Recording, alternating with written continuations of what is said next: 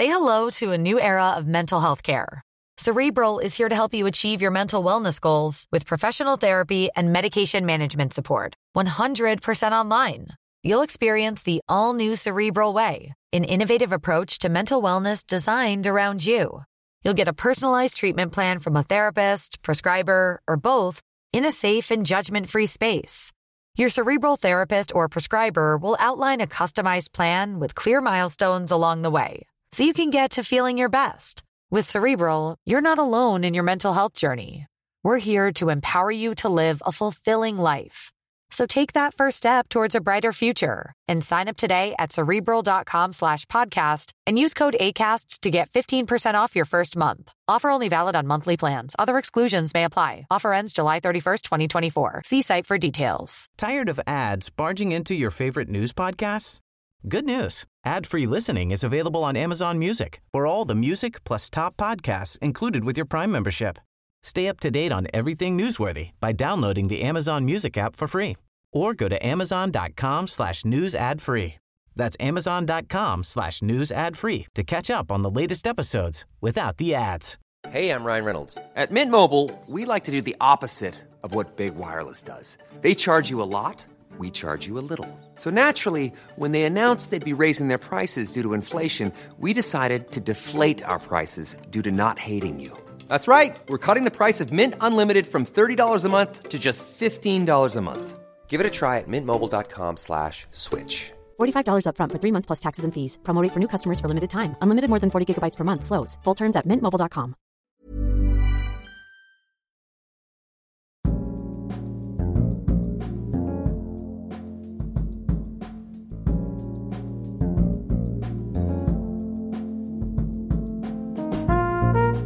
You're listening to Deconstructive Criticism. I am Aaron Flam. Richard Allen Landes is a passionate American historian and author with a unique focus on medieval millennial thinking. In this episode, we talk about Pallywood, a term Professor Landes has coined. But first, I want to thank you for listening to Deconstructive Criticism, and a special thanks to you who contribute on Patreon. If you wish to contribute to my work, you can become a patron at patreon.com slash Aaron Flam, patreon.com slash Aaron Flam in one word, or donate via PayPal with Bitcoin or on Swish zero zero four six, seven six eight, nine four three seven three seven. zero zero four six, seven six eight, nine four three seven three seven. Please help spread deconstructive criticism. All contributions matter. Pallywood is a term that has been used to describe a perceived phenomenon involving the manipulation of media and the staging of events by Palestinians, particularly in the context of the Israeli-Palestinian conflict. The term is a portmanteau of Palestinian and Hollywood, thus Pallywood, suggesting that Palestinians are using media, including photographs and videos, to create propaganda or manipulate public perception of events in their favor. In this endeavor, they have plenty of help from Western media, who gladly pay for their action-packed pictures. The West is all too ready to believe anything as long as it portrays the Jewish state as evil. Those who use the term Pallywood allege that Palestinians or individuals sympathetic to the Palestinian cause stage or exaggerate incidents such as casualties or confrontations for media attention and to generate sympathy for their cause. Their actions lead to a distorted or biased portrayal of the Israeli-Palestinian conflict in the media. Critics of the concept argue that it is often used to dismiss legitimate grievances and portray Palestinians as deceitful or manipulative. Proponents of the term claim that it highlights instances of media manipulation and the need for critical analysis of information coming from conflict zones. Israel has since seven ten provided evidence that Palestinian journalists participated in the attack and helped spread video of the atrocities as a part of Hamas propaganda efforts. In general, discussions related to Pallywood are highly politicized, and opinions on the extent and significance of media manipulation in the Israeli-Palestinian conflict vary widely. So I thought it would be interesting to talk with a man who is credited with inventing the term Pallywood. Richard Landes is an academic powerhouse. His early works delved into hagiography, the writing or study of the lives of saints or other holy individuals, especially in the context of religious traditions. Hagiographies are biographical accounts or narratives that focus on the virtues, miracles, and religious achievements of these revered figures. Landes have, among other things, translated the Vita of Saint Martial and exploring the life of the scribe and forger Adhemar de Chabannes. For many years, Richard Landes was a distinguished professor in the Department of History at Boston University, where he also served as the director of Boston University's Center for Millennial Studies. In twenty fifteen, he embarked on a new adventure, becoming a senior fellow at the Center for International Communication at Bar Ilan University in Ramat Gan, Israel. What truly sets Richard apart is his specialization in millennial thinking in the Middle Ages, particularly around the pivotal year one thousand. In two thousand, he made history himself by publishing what was considered the first encyclopedia on millennial movements in Europe, the Encyclopedia of Millennialism and Millennial Movements. Richard Landes is a scholar who's not afraid to challenge conventional wisdom and explore the fascinating realms of history, culture, and politics. I urge you to watch his short documentary, Pallywood, on Vimeo. You can find the link in the description of this episode on aaron flam dot com. Here is Richard Landes. Enjoy.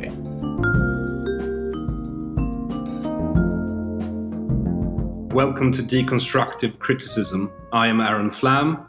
And you are Professor Richard Landes. Yes. Am I pronouncing that correctly? That's it, Landes. All right. Uh, I usually start my interviews by letting uh, uh, the interview uh, subject describe themselves and what they're uh, and who they are. So, uh, uh, in your own words, who are you? So, um, I was trained as a medievalist. And uh, starting in two thousand, when, according to the book I've just written, everything started going south, uh, I got involved in the way the media was covering the conflict between Israel and her neighbors. And since then, I have continued to work in both fields. Uh, it's uh, pretty depressing to see what's happening in the contemporary field.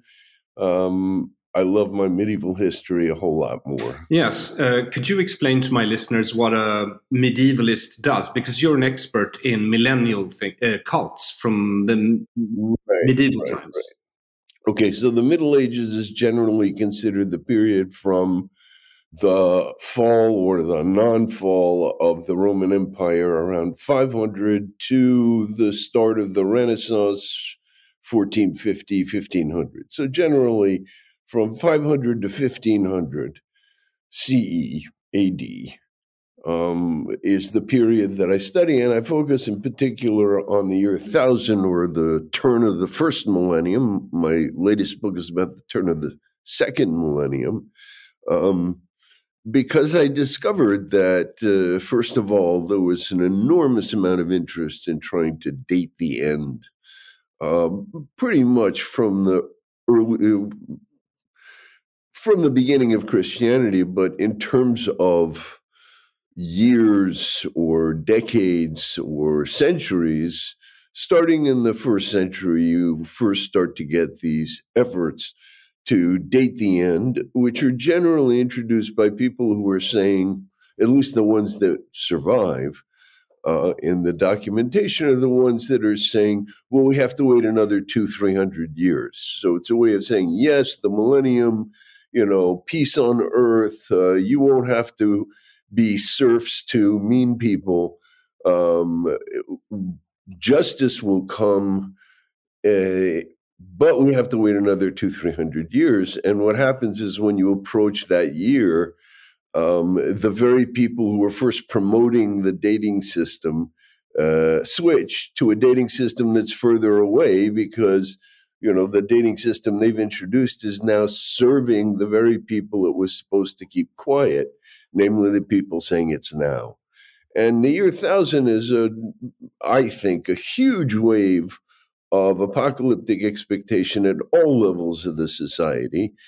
And it creates a mutation that gives us, my argument is, It's the beginning of modern Europe. It's the beginning of a dynamic of bottom-up activity from uh, the lower classes, initiatives, uh, uh, technology, all kinds of things that uh, that makes the West such a different kind of culture.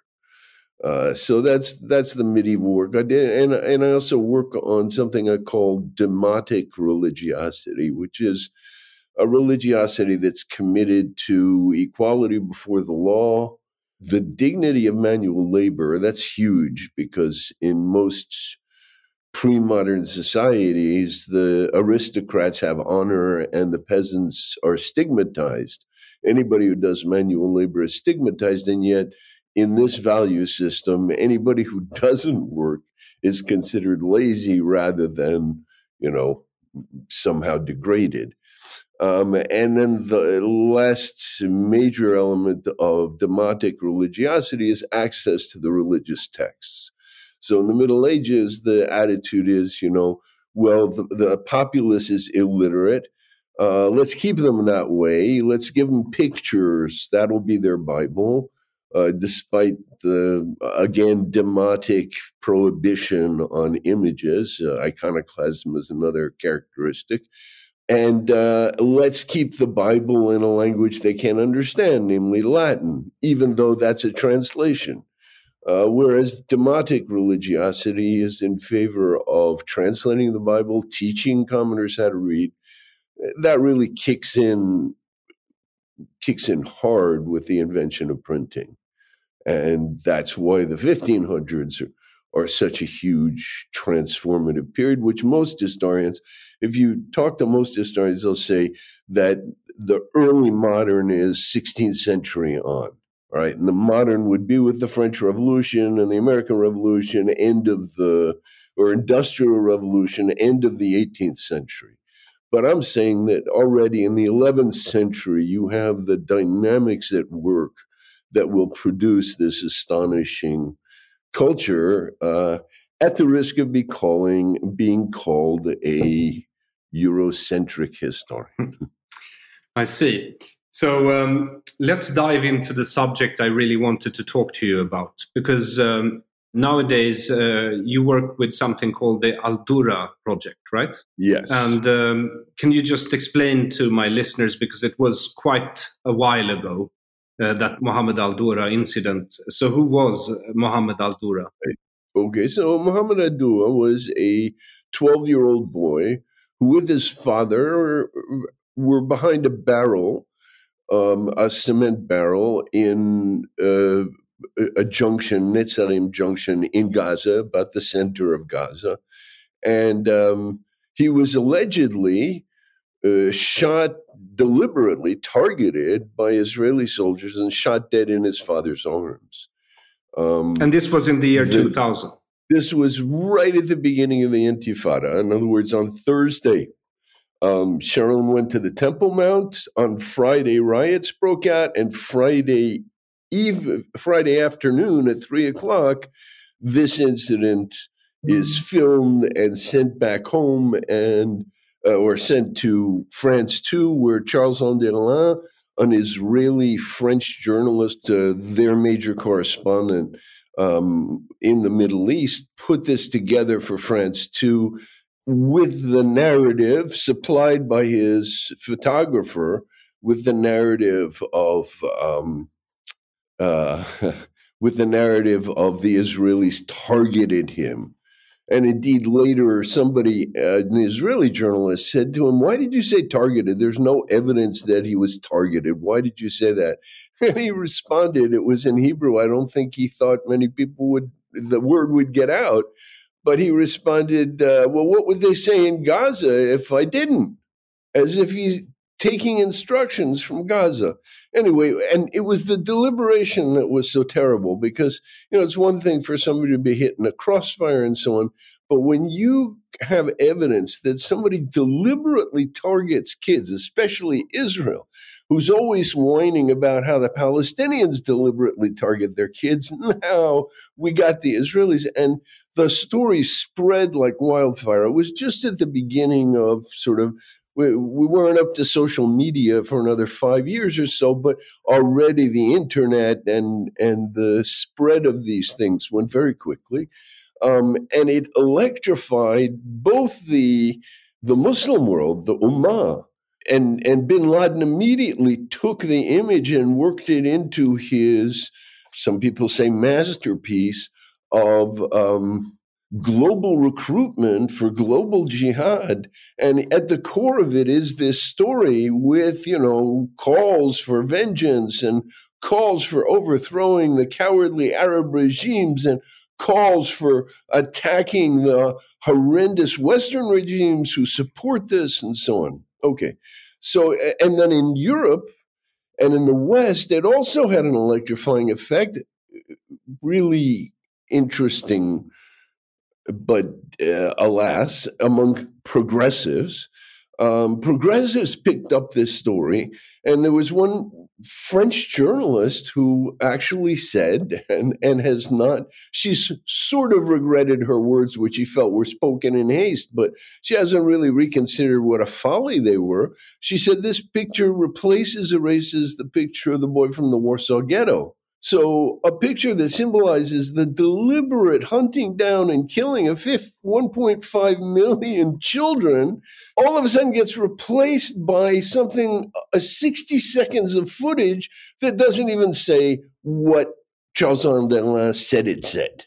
So, so what did it say? I mean, what happened that day in, uh, in Netzarim crossing? So, right. So I, I recommend everybody come to the Adura site. You can watch the original footage, most of the original footage um, that I was able to see in two thousand three. You can see the the the sixty seconds broken down into, it's seventy seconds broken down into seven scenes, two of which were cut, and in particular scene six, in which the boy is holding his hands over his eyes, even though allegedly he's been hit in the stomach, so one would expect him to be clutching his stomach. But no, he's got his hand over his eyes, and he lifts up his elbow, and he looks out at the camera, and then slowly puts his elbow back down.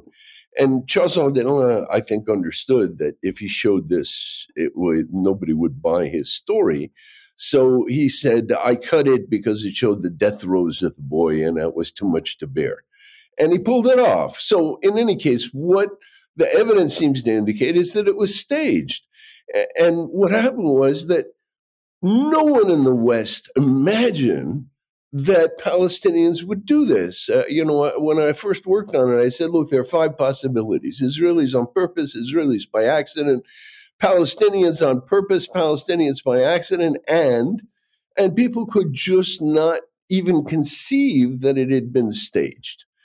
Um, and so that's when I made the movie Pallywood, because in looking at the raw footage from that day, two hours from Reuters, twenty minutes from uh, uh, the cameraman who filmed Adura, Talal Abu Rahma, they're faking stuff all the time. There's a whole industry of people who are, you know, somebody runs down the street, then, you know, like we when we played Cowboys and Indians as little kids, you know, ah, I've been shot, and then they fall down, but they put their hands down to break the fall, and then a bunch of people come up and pick them up and carry them to the ambulance if they were really injured.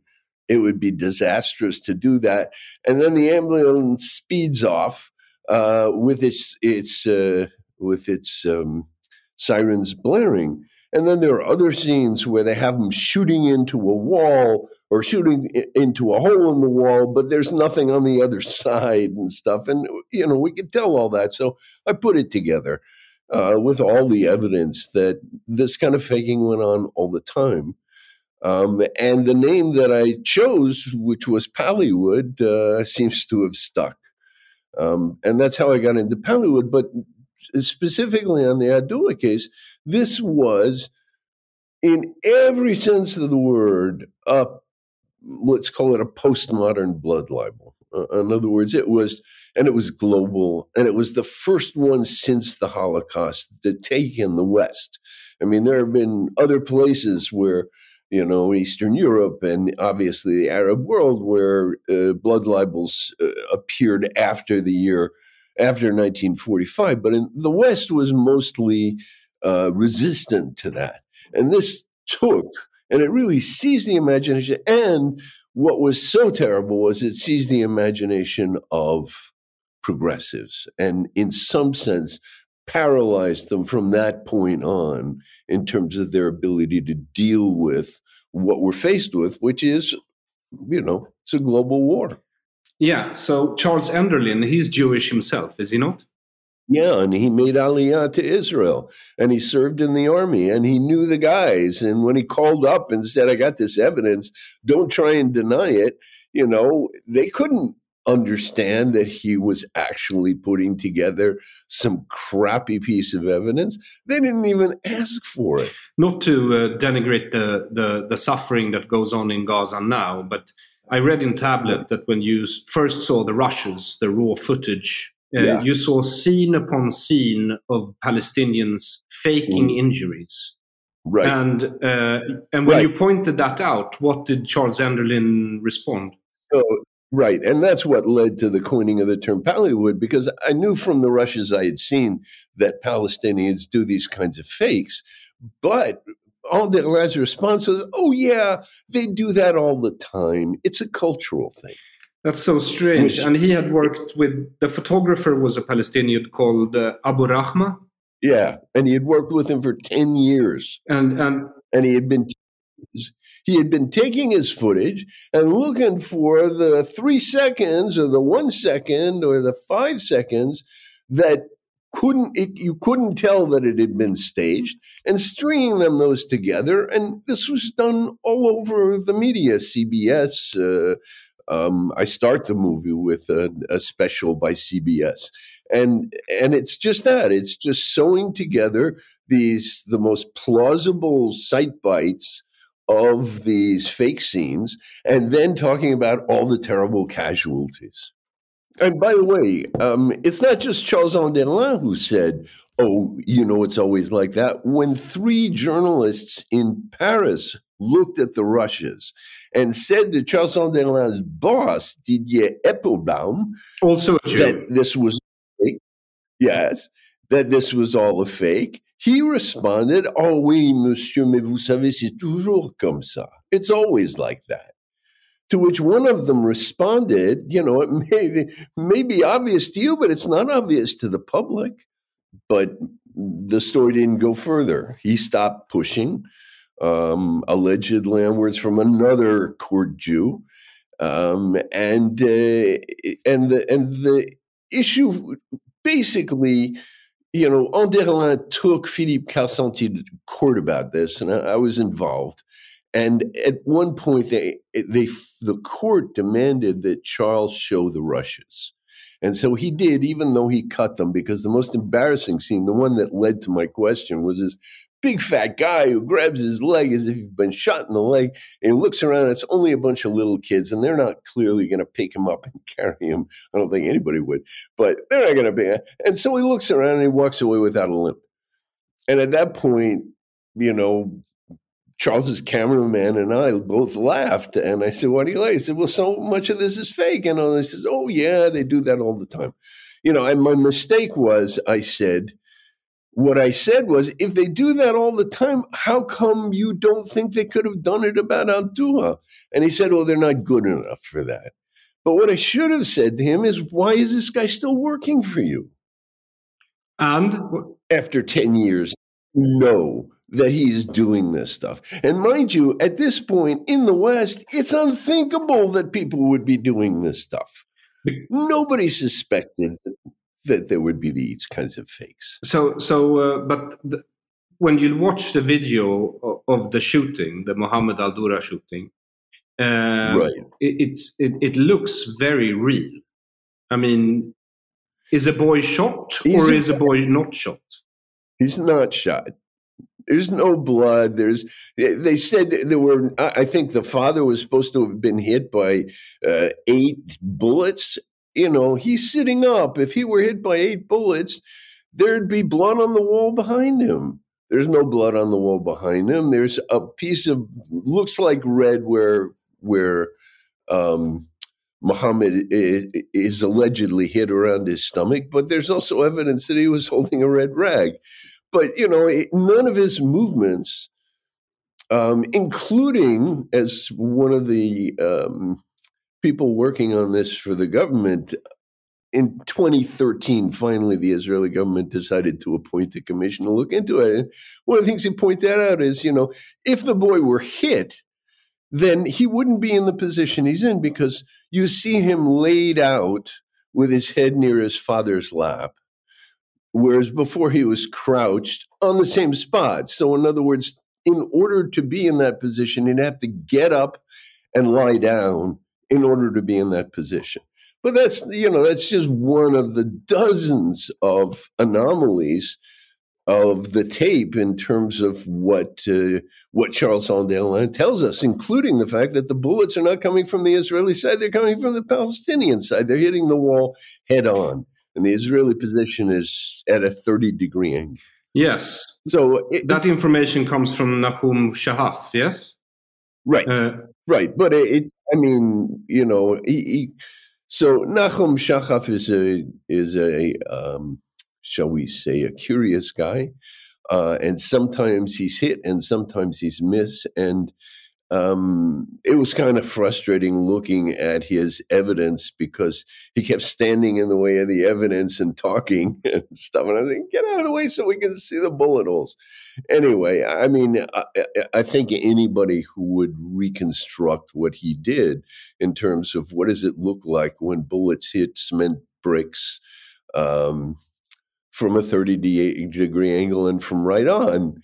And it's pretty clear that the holes and the dust kicked up by the holes and all that's at the site. You can see the the clips where we catch the perfectly round smoke, uh, the kick, kicked up dust from the bullet hitting the wall. And, you know, I don't think they were trying to kill him. I think they were just trying to scare him, and he sure looked scared. You know, so they wanted to make it look real, but, um, and, and I don't think they killed the kid, although one guy said they did, and given how Hamas is behaving now, it's certainly not, not unthinkable, but then it was unthinkable. He was immediately uh, um, kicked off the investigation.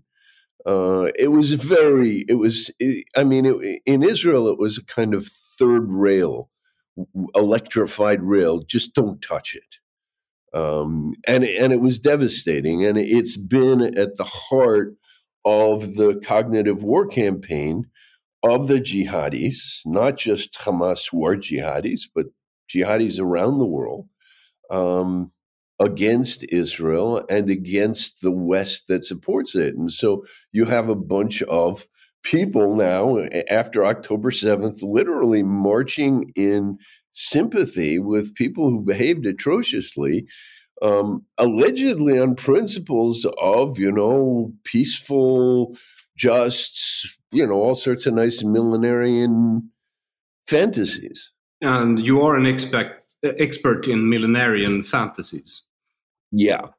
Yeah, and we're dealing with two here. We're, we're dealing, on the one hand, with the millenarian fantasies of the global jihadis, for whom the ultimate goal is where there was Dar al-Islam, no, where there was Dar al-Harb, the realm of the sword, the realm of war with the infidel, there shall be Dar al-Islam. In other words, there will be a global caliphate. And they see the West and its technology as, uh, the expression in Hebrew is Chamorosh uh, al-Mashiach, the, the Messiah's donkey.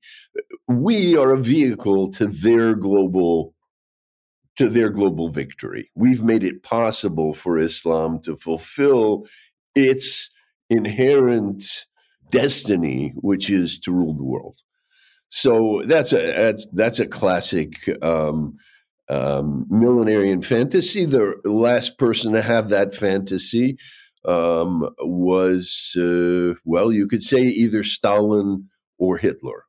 Uh, both of whom believed in a millenarian ideology that would reach its peak when they had conquered the entire world. So, but the other millenarian ideology is a kind of uh, sixties transformed uh, world peace, um, apocalyptic, it turned apocalyptic, in other words, believing that now is the moment where these things are going to happen, by the apocalyptic prophecy of global warming, destroying life or destroying most life on the planet. Um, and so that gets them going. But this is almost the exact opposite of the jihadis. It's all about opening to the other, you know, deconstruction. Derrida literally said, deconst- welcoming the stranger is deconstructing the self. So you make the other feel as comfortable as you in your home, which translates into, you know, these insane uh, policies of just open the borders and let everybody in and everything will be fine. So, um, so for the for the progressive left, and in particular, right after two thousand, there were a whole series of of worldwide demonstrations, either against Israel or against the United States. The biggest ones coming in two thousand three, when Bush wanted to uh, uh, go to war in Iraq. Um, I was in Paris at the time. It was pretty impressive. It was also very depressing because it was, you know, here are all these peaceniks who are out in the street, and they've invited the what I call the caliphators. They've invited people who are carrying flags with Saddam Hussein and Yasser Arafat, who are both people who, you know, eh, Hussein did and Arafat would, if he could, kill millions of people. So, you know, it, it was really, and and there was a pacifist Israeli left-wing Hashomer Hatzair group that was marching, and as soon as their flags were seen, the the bully boys from the caliphators from the banlieue uh, attacked them, and the media didn't want to cover it. And the same thing with, you know, the demonstration from Muhammad al-Durah two uh, a week after it happened. It was a massive demonstration with all the left groups, human rights, et cetera, et cetera. Um, and the the caliphators from the banlieue, we didn't have that word yet, and we didn't know what we were dealing with yet. Um, and and there were people shouting "Death to the Jews" for the first time since. Literally, since the Nazis, a European capital rang out with calls of death to the Jews, and the media didn't report it. But they do report everything that comes from Pallywood. So you coined the term Pallywood, uh, which is yeah. the Palestinian Hollywood. And you say that media has been complicit in, in their productions, if you will. Yes, they've used them. Uh, they used them. For how long? For for... Certainly before two thousand, because I'm looking at, you know, what I'm looking at is already a thing. In other words, when you look at the stuff from the A P Photographer, and it's up, it's available at the site, you look at the stuff from the A P Photographer, not the A P, the Reuters Photographer, who's, who's also an Arab. It's not, you know, these aren't Western journalists who have come in to do this. And, and you look at his stuff, and it's re- he, he actually had a sort of distance, and he he allowed you to see that it was being faked, whereas Talal Abu Rahma was right in there. He actually has scenes of Talal covering what are clearly fakes. When you look at his camera, you know, you see a guy with with uh, what looks like blood running easily uh, with no sign of any problem, and then all of a sudden he runs into a crowd and he comes out, lying on his back, being carried by people. And there's Talal Abu Rahma right in there with his camera taking a picture of this fake. So, yeah, it's it, it, it, basically the story was, you know, if I were a Gazan kid, you know, I would go down, I would see if I could fake a scene and get on camera and then get on the news, you know, then I'd be a celebrity. So I understand them doing it. But the journalists' resistance, you know, and once I realized this, and once I realized, that's why I called my my blog that I started in two thousand five when I came, first came out with Pallywood, I called it the Augean Stables, because it was clear to me that the media was so filled with bad practices that they literally encrusted everything. It wasn't like you could say to them, these are, guys are using fake, stop using them. Because they weren't going to stop using them, and they were going to deny that they were fakes. even though off the record, Charles Enderlin says to me and Didier Eppelbaum says to the three journalists in Paris, oh, yeah, they do that all the time. That is quite upsetting. Um, although one of my oldest friends is a, a former war journalist who used to work in uh, in uh, Gaza and the West Bank for, for, among others, Swedish state television. And he has told me the same thing. And then I came across uh, your articles in Tablet. Uh, Pallywood has uh, since become uh, uh, quite a sensitive word to use in the Western discourse. Yes.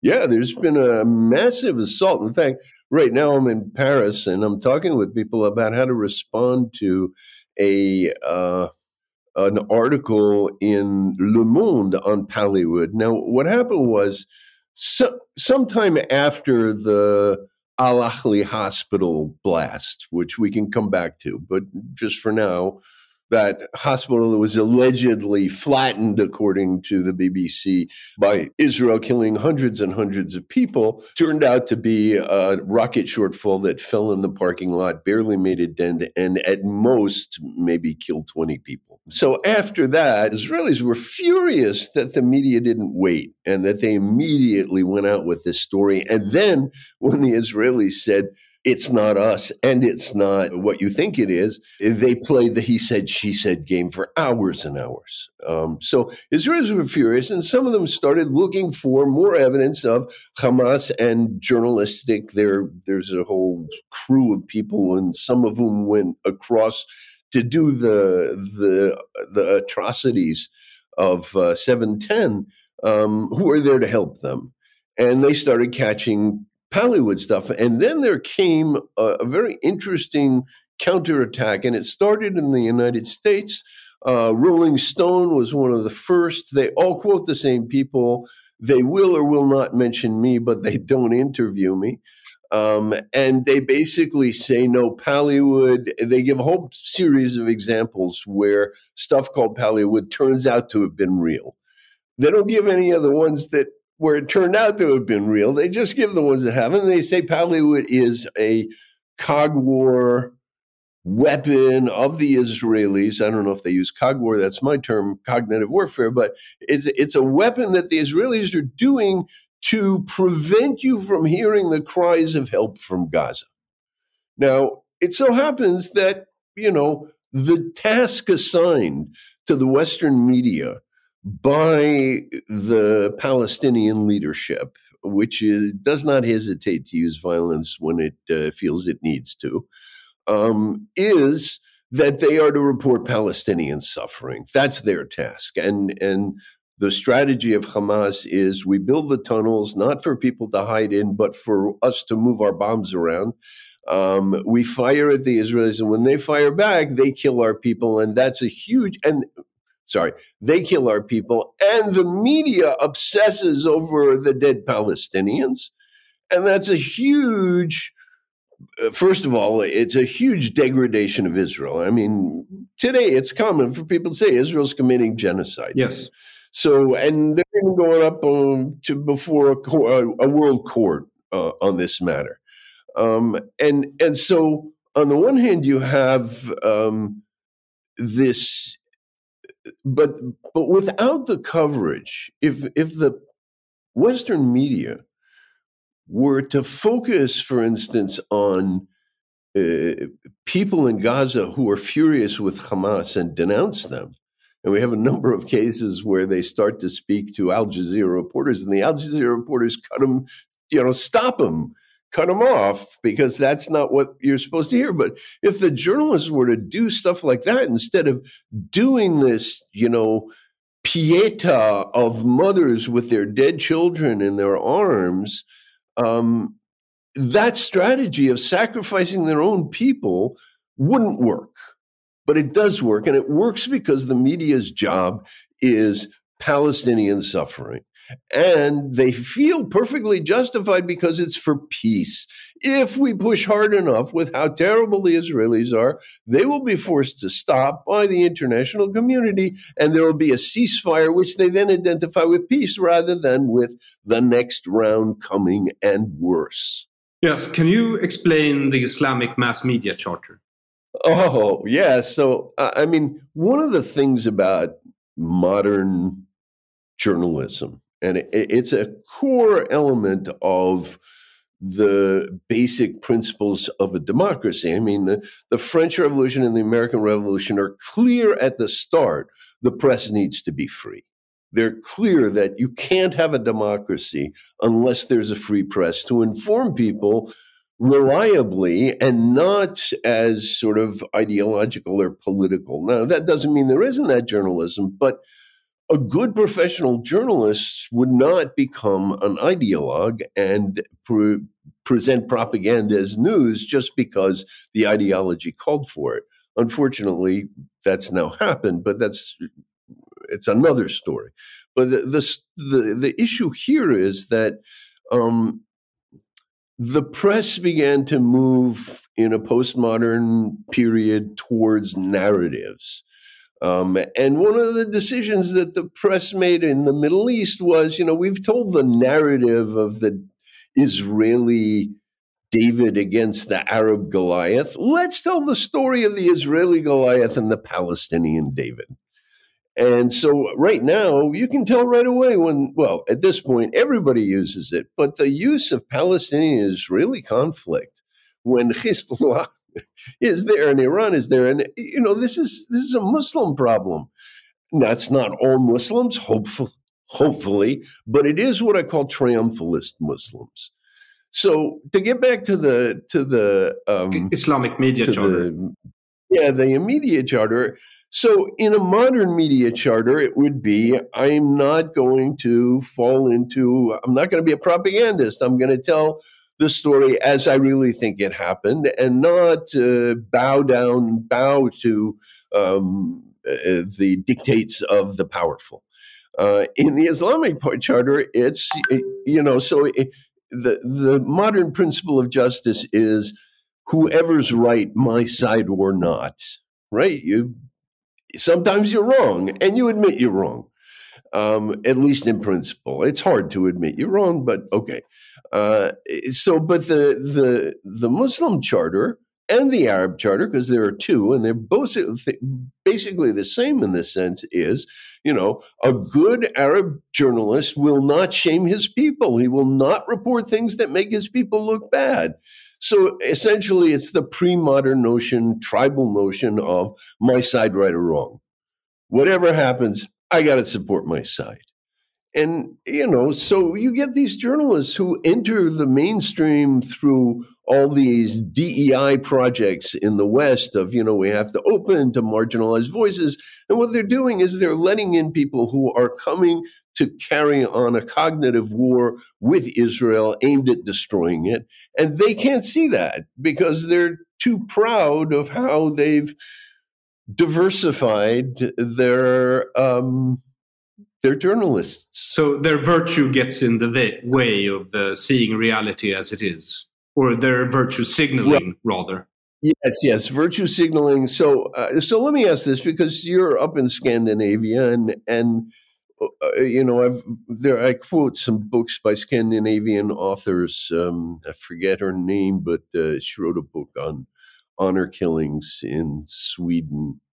In any case, um, you know, one of the things that struck me in the early years of the twentieth century, when I first figured out this stuff, um, was that, you know, above all, mostly it was Sweden, but you had the sense that the Scandinavians believed that they were sort of the the the global beacon of the good life and how how to do it. And they were sort of at the cutting edge of the progressive West. Um, and my sense was that some of the thrill of the new lethal journalism, where reporters are basically telling the war propaganda of their enemies, certainly Israel's enemies, but also their enemies, um, that In, in dealing with this, they couldn't admit that this was going on, because if they did, then they'd be racists for describing another culture as radically different from ours. I certainly got called a racist all the time. And I I would say, it's about culture. It's not about race. And they would and, and they would say, I don't care, because at the time being called a racist was, you know, what being called a genocider is now. It's it's the worst of the worst. So they don't care if it's accurate. Are you ready to enhance your future in tech? Then it's time to make your move to the U K. The nation that has more tech unicorns than France, Germany, and Sweden combined. The nation that was third in the world to have a one trillion dollars tech sector valuation. The nation where great talent comes together. Visit gov.uk forward slash great talent to see how you can work, live, and move to the U K.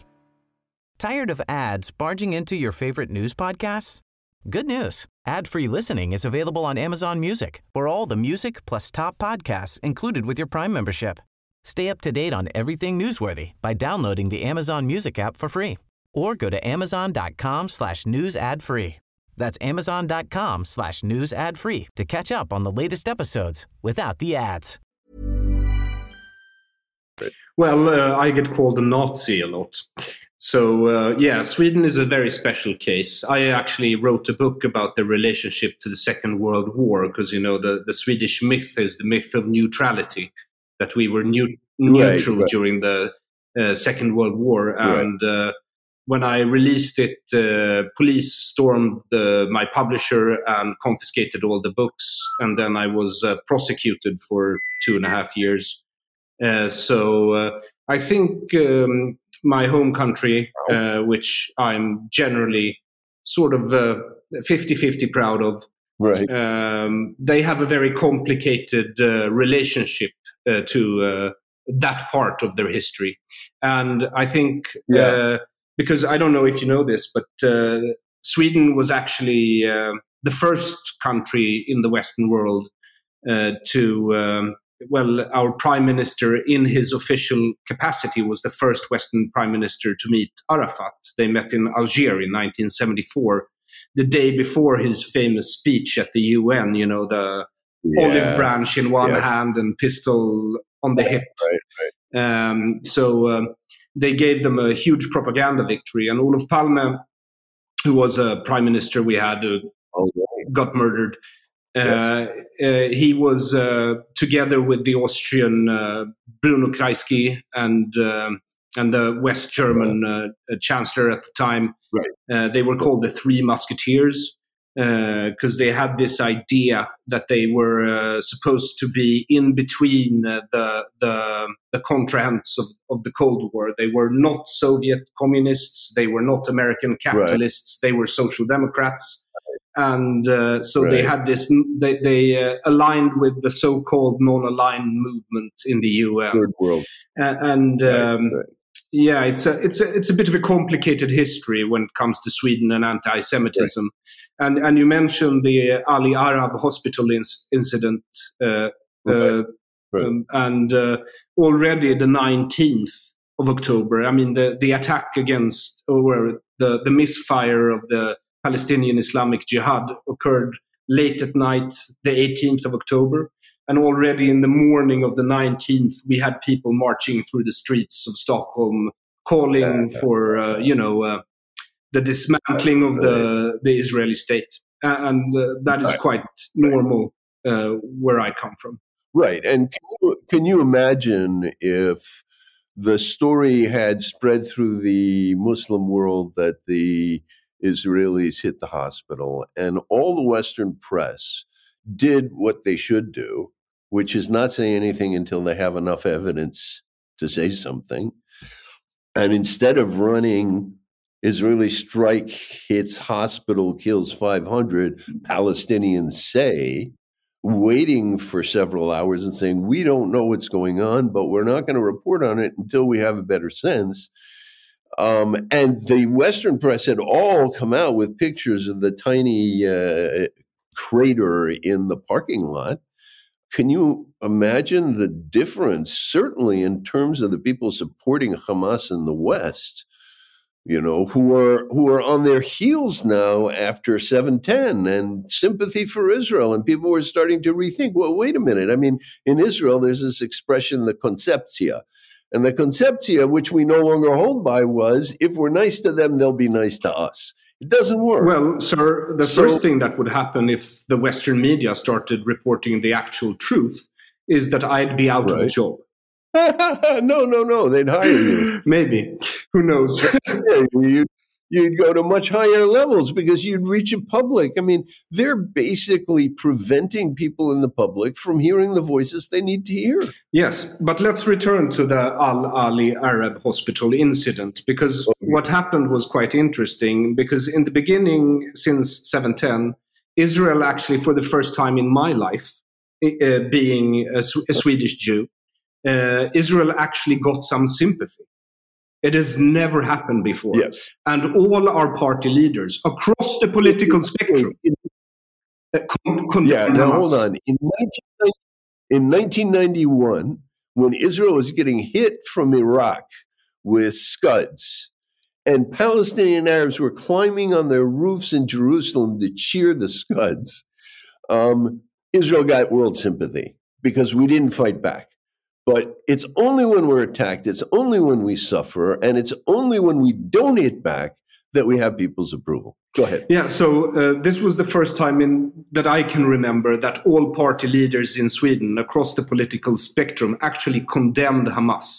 I don't. Interesting. interesting. So, and, and that happened uh, pretty much the day after, because we had a big uh, uh, uh, election debate on Swedish state television. And, and, and then... Uh-huh. You know, two weeks pass, and and and then the Al uh, Ali Arab Hospital uh, gets uh, bombed, and and it and it and it turns one hundred eighty degrees in less than twenty-four yeah. hours. Yeah, yeah, yeah, yeah, yeah. And and the behavior of the media in that case is probably it's probably the worst since they bought the Jenin massacre in two thousand two. I mean, this is so clearly a false story. And in all its details, it was not Israeli. It was not, it did not hit the hospital, and it didn't get ill anywhere near five hundred people, or even two hundred, or even, as I said, probably a dozen, two dozen. So, you know, And and it's the jihadis who did it. And um, but when Hamas came out, and mind you, as you, you said yourself, this is ten days later.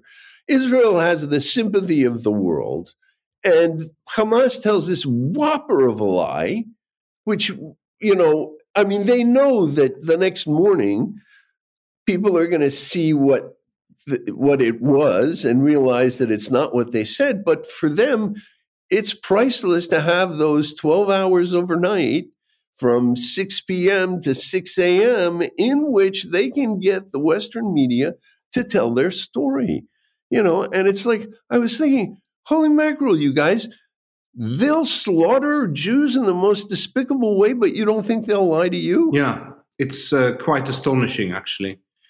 Yeah. So um, what now? Uh, you live in Israel. Uh, you you teach at Bar Ilan University. No, I don't teach.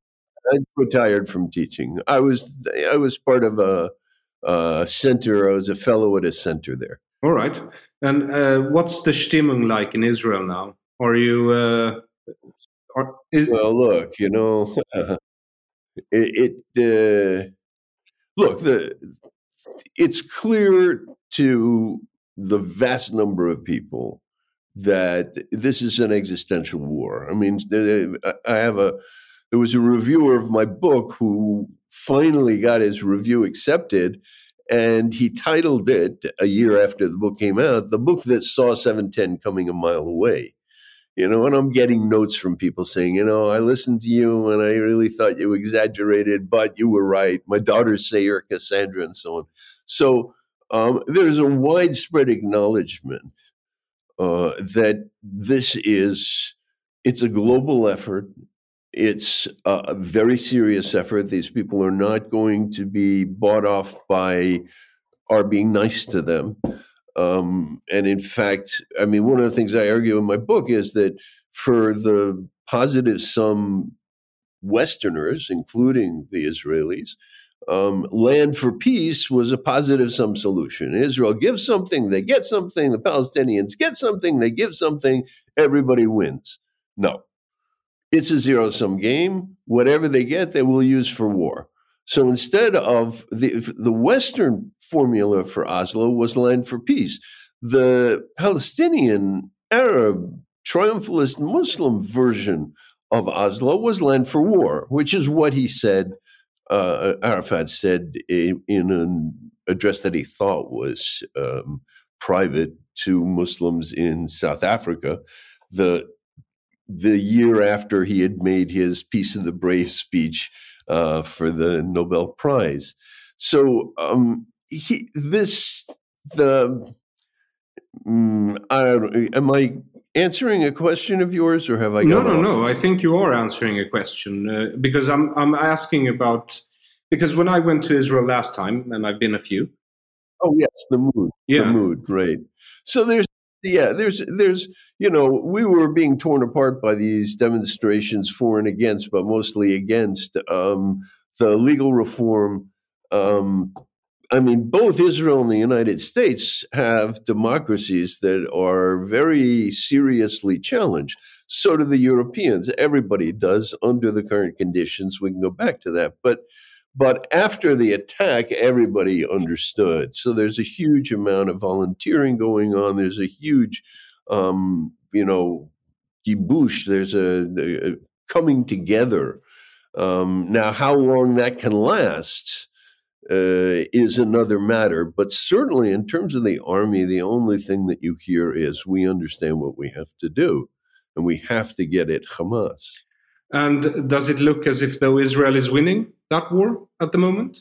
Um, I try as a medievalist to stay away from, I mean, I watch football, but I, I, I don't, um, I don't trust the information that comes out enough, even from the government. Obviously, the government has every interest in saying everything's going fine, and I want to believe that. But, you know, um, I, I, I honestly don't know, and I wouldn't, to, you know, on a podcast, I wouldn't uh, uh, give my opinion. That's uh, quite worrying.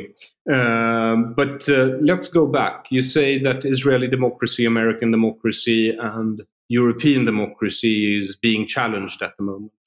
Where do do, do those right. challenges come from, you think? Well, the main challenge, I mean, there are, there are lots of challenges. There's the Russians, the, the Chinese, uh, but um, the one that I focus on, uh, partly because, as far as I know, it's specifically millennial, is the uh, triumphalist Muslim effort at w- what I call the global caliphate. And they've put huge pressure on the West um, to downplay the violence of uh, Muslims in the West.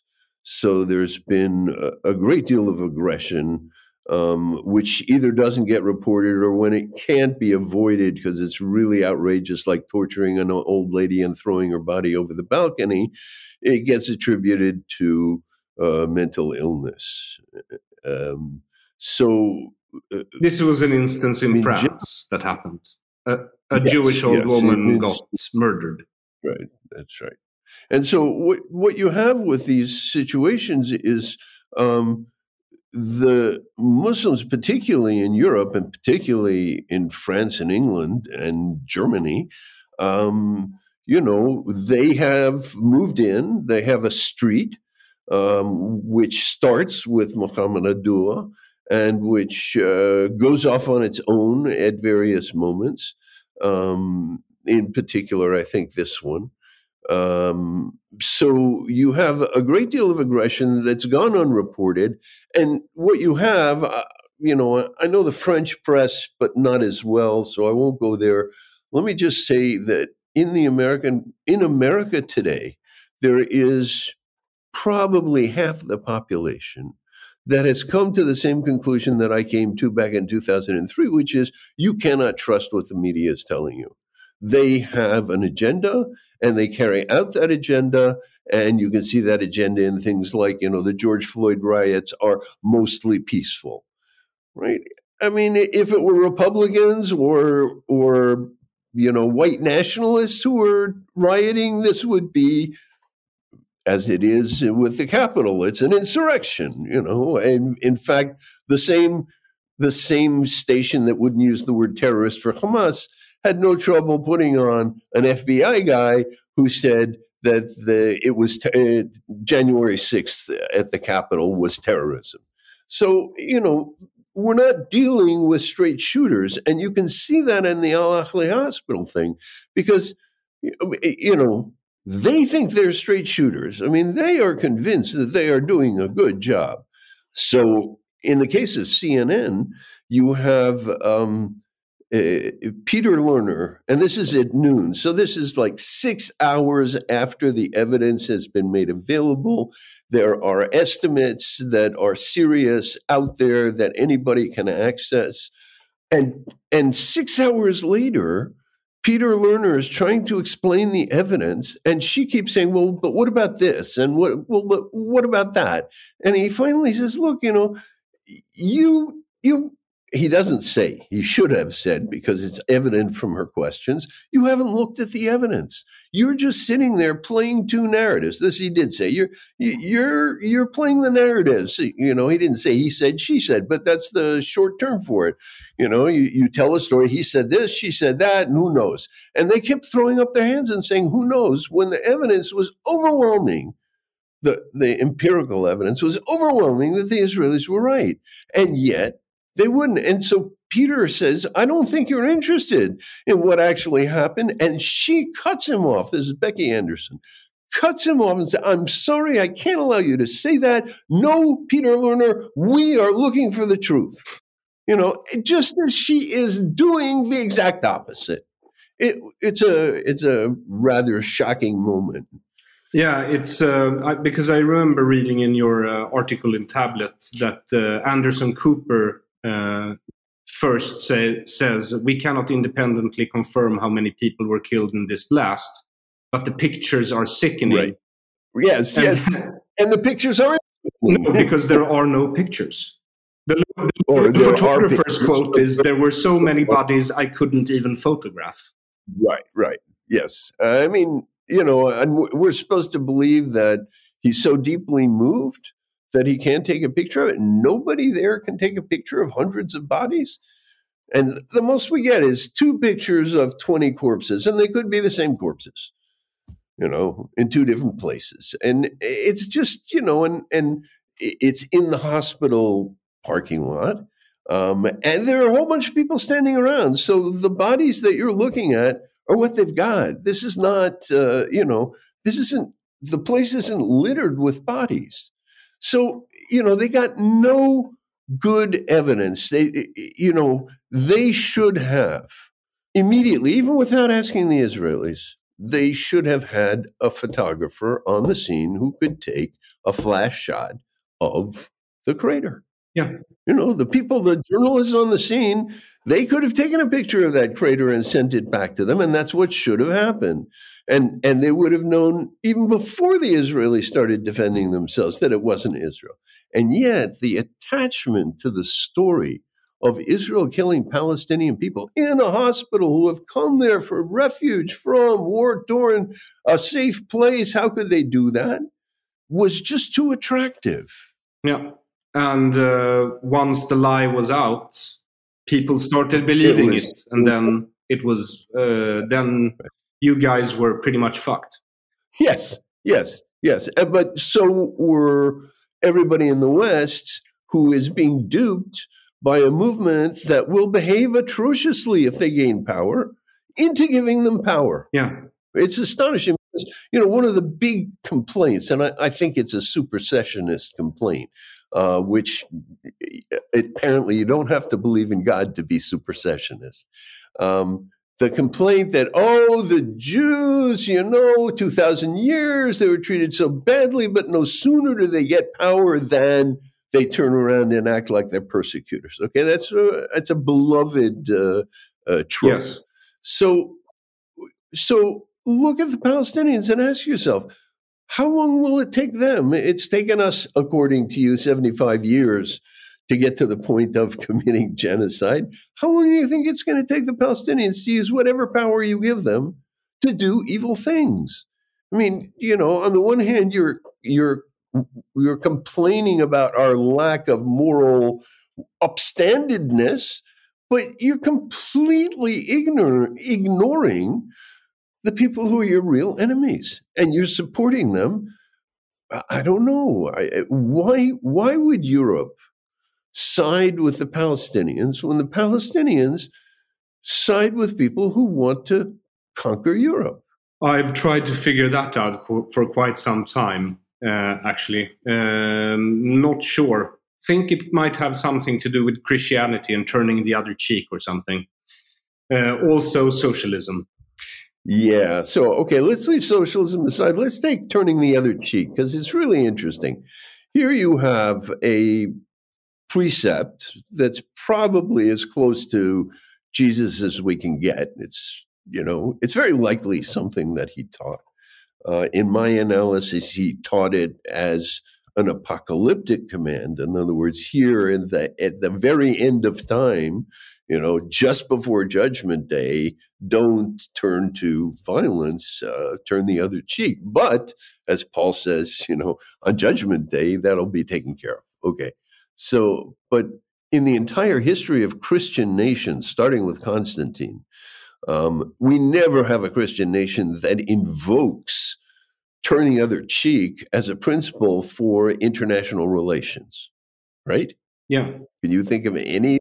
No. no. Okay. So, and now in postmodern Europe, they're actually imposing it on us. The postmoderns, the postcolonials are imposing turn the other cheek onto us as a principle of foreign politics. It's quite strange. I, I've... Uh... Uh, compared the the coverage of the war in Ukraine in Europe with the, the coverage of the Israeli-Hamas war. And, and right. in, in the Ukraine uh, case, uh, the media is, has a consensus. The war must go on until the end, you know? Right. Uh, but in the Israeli case, the war must stop as soon as possible.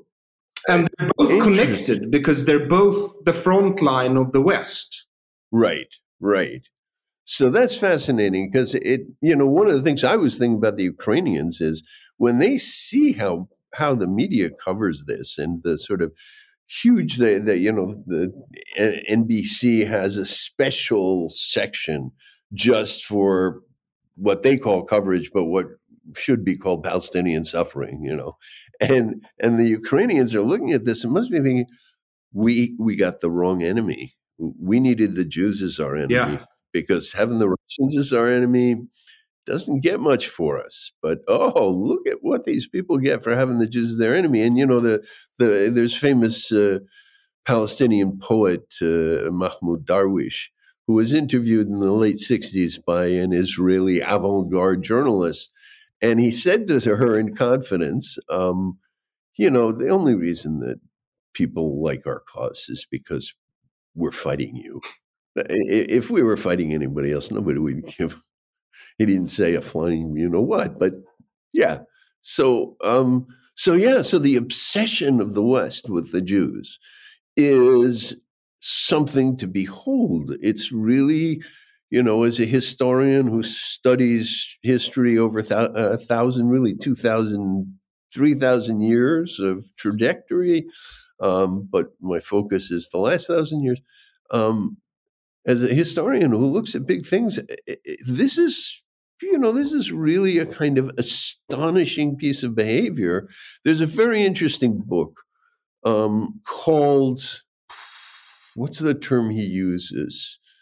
Um, it's like unintended evidence. It's evidence that you give by your behavior without realizing that you are indicating a preference. And here we have the media indicating a literal obsession with Israel. And so in ten seven, I'm sorry, in seventeen ten, in, on the seventeenth of October, Al-Ahli Hospital, um, C N N, it was four o'clock in the United States.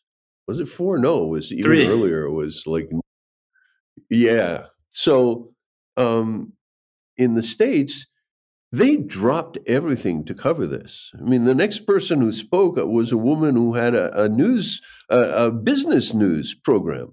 And she just dropped everything because all fifty-two minutes, when not advertisements, all fifty-two minutes that she had were dedicated to covering the Al-Ahli Hospital strike and describing how terrible conditions were for the poor Palestinians. And that went on. And, and even now, the, the coverage that C N N is giving, or the B B C less, France twenty-four less, but nonetheless, huge chunks of media attention to what the Jews do. It's really, it's enough to make you a believer. Um, yes, so, uh, the the the, po- the awesome power of anti-Semitism. It's uh, truly astonishing to see. Yeah. You know, uh, in Sweden we have had huge demonstrations where they shout, uh, you know, from the river to the sea, "Itbaria Yahud." Uh, we haven't heard Khaybar because that has been reported on, so they stopped singing that. Um, mm-hmm. But there's nothing about this on the news, nothing, nothing at all. Uh, but when the speakers at these demonstrations start talking about a conspiracy where they allege that the Swedish government is stealing Muslim children to raise them as Christians, that's when the news start reporting uh, on it. Um, And uh, we had in our state television, uh, our big news show, uh, uh, the, the, the show host asks one of our ministers of civil defense about this conspiracy theory, and he interrupts her, and he says, well, uh, that is uh, atrocious and important to talk about, but what I think we should really talk about is the anti-Semitism that we see in these de- demonstrations. And she has no follow-up questions. She just goes right back to the conspiracy theory against the social services. It's and yeah, quite so that, telling.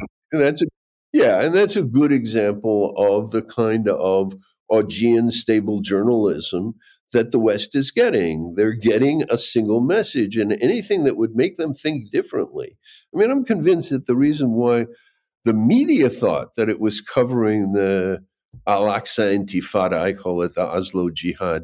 Um, we're covering that suicide bombing, the first suicide terror campaign against a Western democracy.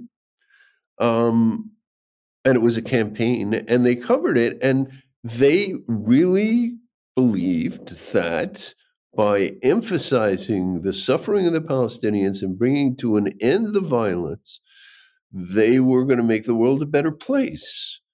Um, and that that there's no awareness of how they're, they don't seem to be aware of how they're being manipulated.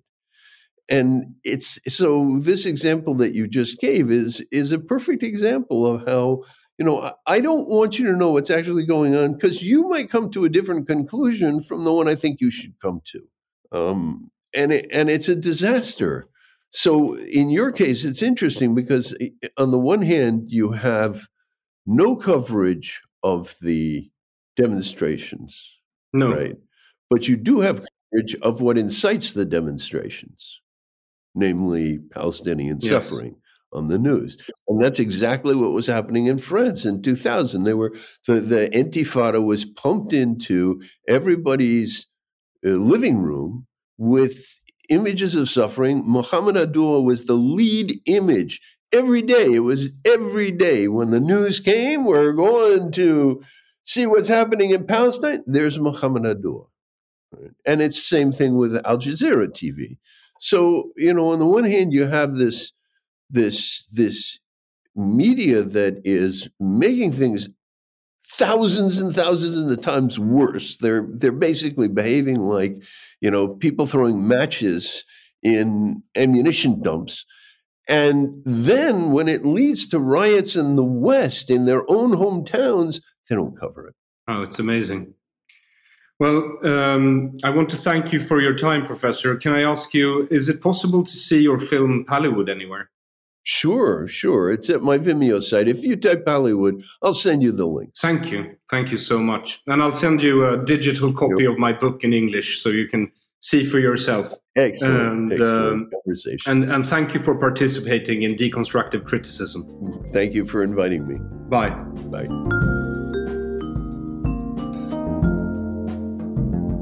Thank you for listening to Deconstructive Criticism. This episode's guest was Professor Richard Landes. You can find him on Twitter, and I again urge you to watch his short documentary, Pallywood, on Vimeo. It's only twenty minutes. You can find the link in the description of this episode on aaron flam dot com. Thank you for listening to Deconstructive Criticism. A special thanks to you who are a patron of Deconstructive Criticism. If you want to contribute to my work, you can become a Patreon at patreon dot com slash Aaron Flam, patreon dot com slash Aaron Flam in one word, or donate via PayPal with Bitcoin or on Swish zero zero four six, seven six eight, nine four three seven three seven, zero zero four six, seven six eight, nine four three seven three seven. Please help spread Deconstructive Criticism. All contributions matter, and I consider you a hero if you do. I am Aaron Flam. Until next, have a good unit of time.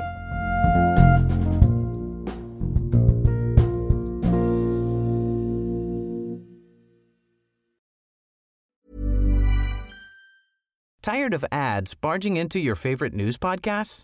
Good news. Ad-free listening is available on Amazon Music for all the music plus top podcasts included with your Prime membership.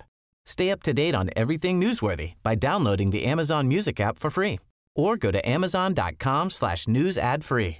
That's amazon dot com slash news ad free to catch up on the latest episodes without the ads.